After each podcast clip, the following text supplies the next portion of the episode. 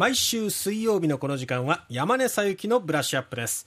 さあ山根さん今日のテーマは何でしょう、うん、はい今日は北九州空港の滑走路延長がどんだけすごい効果があるのかっていうのをお話ししたいと思います。2500メートルの現行のこの距離から、はい、3000メートル。3000メートルに。はい、500メートル伸ばします。うん、これ3月30日ですね。先週の木曜日に国が、えー、北九州空港の滑走路延長2023年度に新規事業としてやりますよ決まりということを、えー、ついに発表してくれたので、ええー、2027年、えー、の完了を目指して、えー、これから北九州空港の滑走路が伸ばされることになります。うん、その500メートル、はい、たった？なのか、ね、500メートルね、それともい？やいや500メートルはすごいよってことなのかっていうことなんですが、これねもう500メートル。されど500メートルですよ田畑さん。そう。なんです大きい。大きい、あの今報道では大型の貨物機が飛びますみたいな、貨物がいっぱい飛んでいきますみたいな、はいはい、あの、ニュースの報道のされ方してると思うんですけど、そうですね。いやいや待って、この滑走路延長はそんなもんじゃないぞ、効果はすごいぞということを今日私はしっかり伝えたいと思ってまして、気合入っております。熱いですね。はい、うん いや、すごいんですよ。うん、あのですね、じゃちょっと最初に、はい。理屈を説明しますね。ええ、まず、滑走路の長さが問題になるのは、うん、離陸するときなんですよ。で、機体の重量が重ければ重いほど長い滑走路が必要です。なるほど。うんね。で、機体の重量って言ったときに、うん、飛行機本体だけじゃないんですよ。うん、人だったり、荷物。はい。それからものすごく大きいのが燃料なんですよ。あ、そうか。そう、場合によっては、そうなんです。もう重さ、総重量の3分の1ぐらいになることもあるぐらい、ものすごく、その燃料の重さっていうのが大事なんですよね。うん、で、燃料が少ないと、当然ながら近くしか飛べません。はい。燃料の量をたくさん積むことができれば、遠くまで直行便を飛ばせるんですよ。で、これ2500メートルの今の滑走路っていうのは、はい、国内、主に国内と、あとは、まあ、近距離のアジアにしか飛んでいくことできないんですよ。でも、3000メートルの滑走路になると、北米とか欧州に直行便飛ばせます。で、これね、しかももう一つメリットがあって、北九州空港って、九州で唯一24時間空港なんですよ。海の上にあって。そうですね。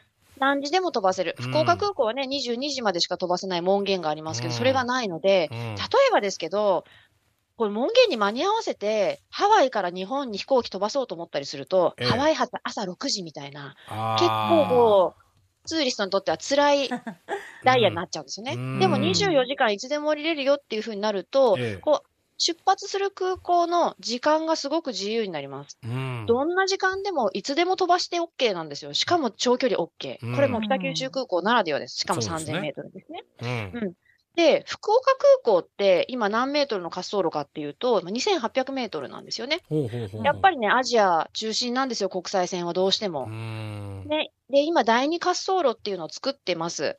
でもこれ、はい2500メートルなんですよ。既存の北九州空港と同じ。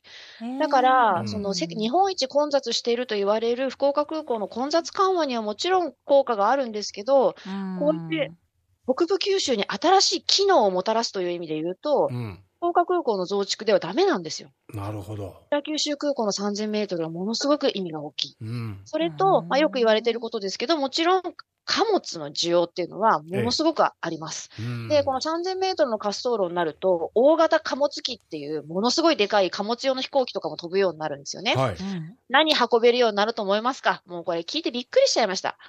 え、何はい。私が大好きな発電所。火力発電所に、で発電するための巨大なガスタービン。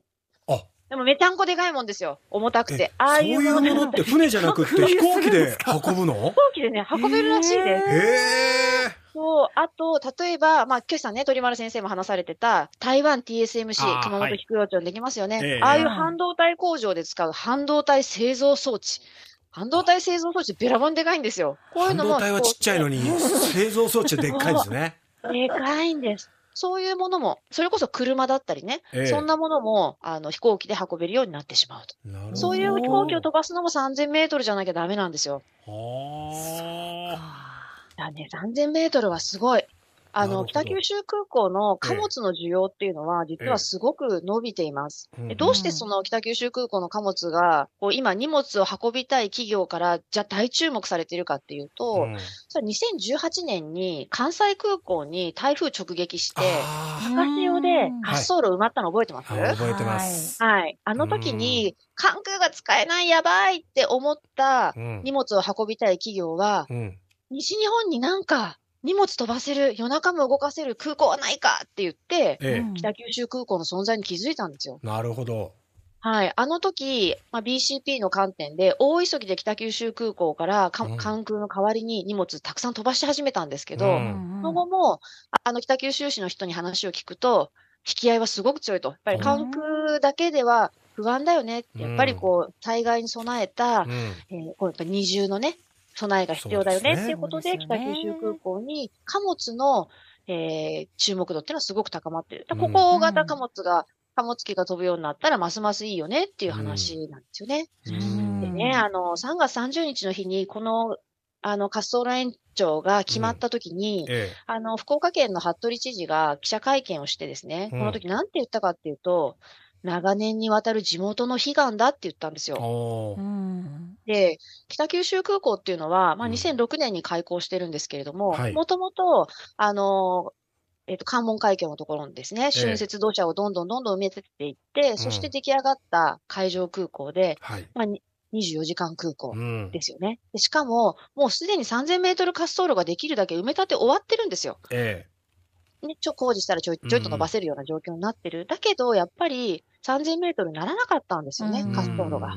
それはやっぱり、そんなに必要なの？って、今、こうやって公共事業でそんなことやる必要あるの？みたいなことを、それから北九州空港にこんな可能性があるよっていうのを分かりやすく説明できなかったとかいろんな事情があったと思うんですけれども、うん、やっぱりこの時代になって、インバウンドはめちゃくちゃ増えてますよね。はい。九州に3000メートルの滑走路ができて、遠くから人を持ってこれるようになる、そして荷物を運べるようになるっていうニーズが、今、九州では必要だよねって思える状況まで来たってことですよ、九州が。やっと追いついたのか、でもね。そう、やっと追いついた。うん、これはやっぱりインバウンドが本格化していることとかもね、やっぱりね、これ15年前にインバウンドなんてなかったですからね。そうですね。はい。だから、北九州空港ってこれまでオープンしてから17年間、ええまあ、プレオープンみたいなもんだったんですよ。これから本格オープンです。もう、このポテンシャルを生かすのはこれから。これでも、うん、その貨物のニーズが高まっていくと、うん、あ、これだけ便利な空港があるんだったら、北九州周辺、北部九州に進出してこようっていう企業が増えたりっていうような、波及効果もちろんあるわけですよね。はい、もちろん周辺産業の波及効果大きいですよ。北九州から荷物を飛ばせるっていうことは、ええ、今までそれこそトラックで一回九州から別の海外に飛ばせる関西空港だったり、成田だったりに運んで、そこから飛ばすようなことをしなきゃ、九州に工場を作れなかった人たちにとっても、ええ、すぐ飛ばせるじゃん。トラック輸送のお金かからないよねって。うん、すごくわかりやすい、すぐ出てくる経済効果ですよね。うんしかも、まあ、福岡空港はもうなんせパンパンですから、今、第二滑走路を作っても、その倍になるわけじゃないんですよ、キャパが。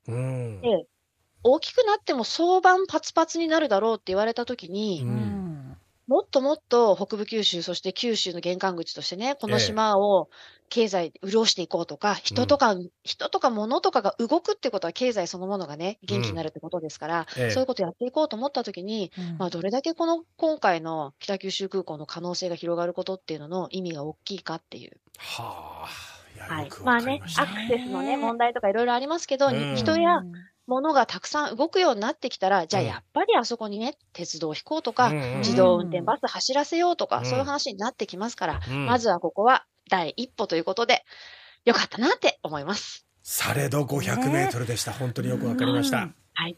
山田さんありがとうございました。ありがとうございました。日経エネルギーネクスト編集長の山根佐伯さんでした。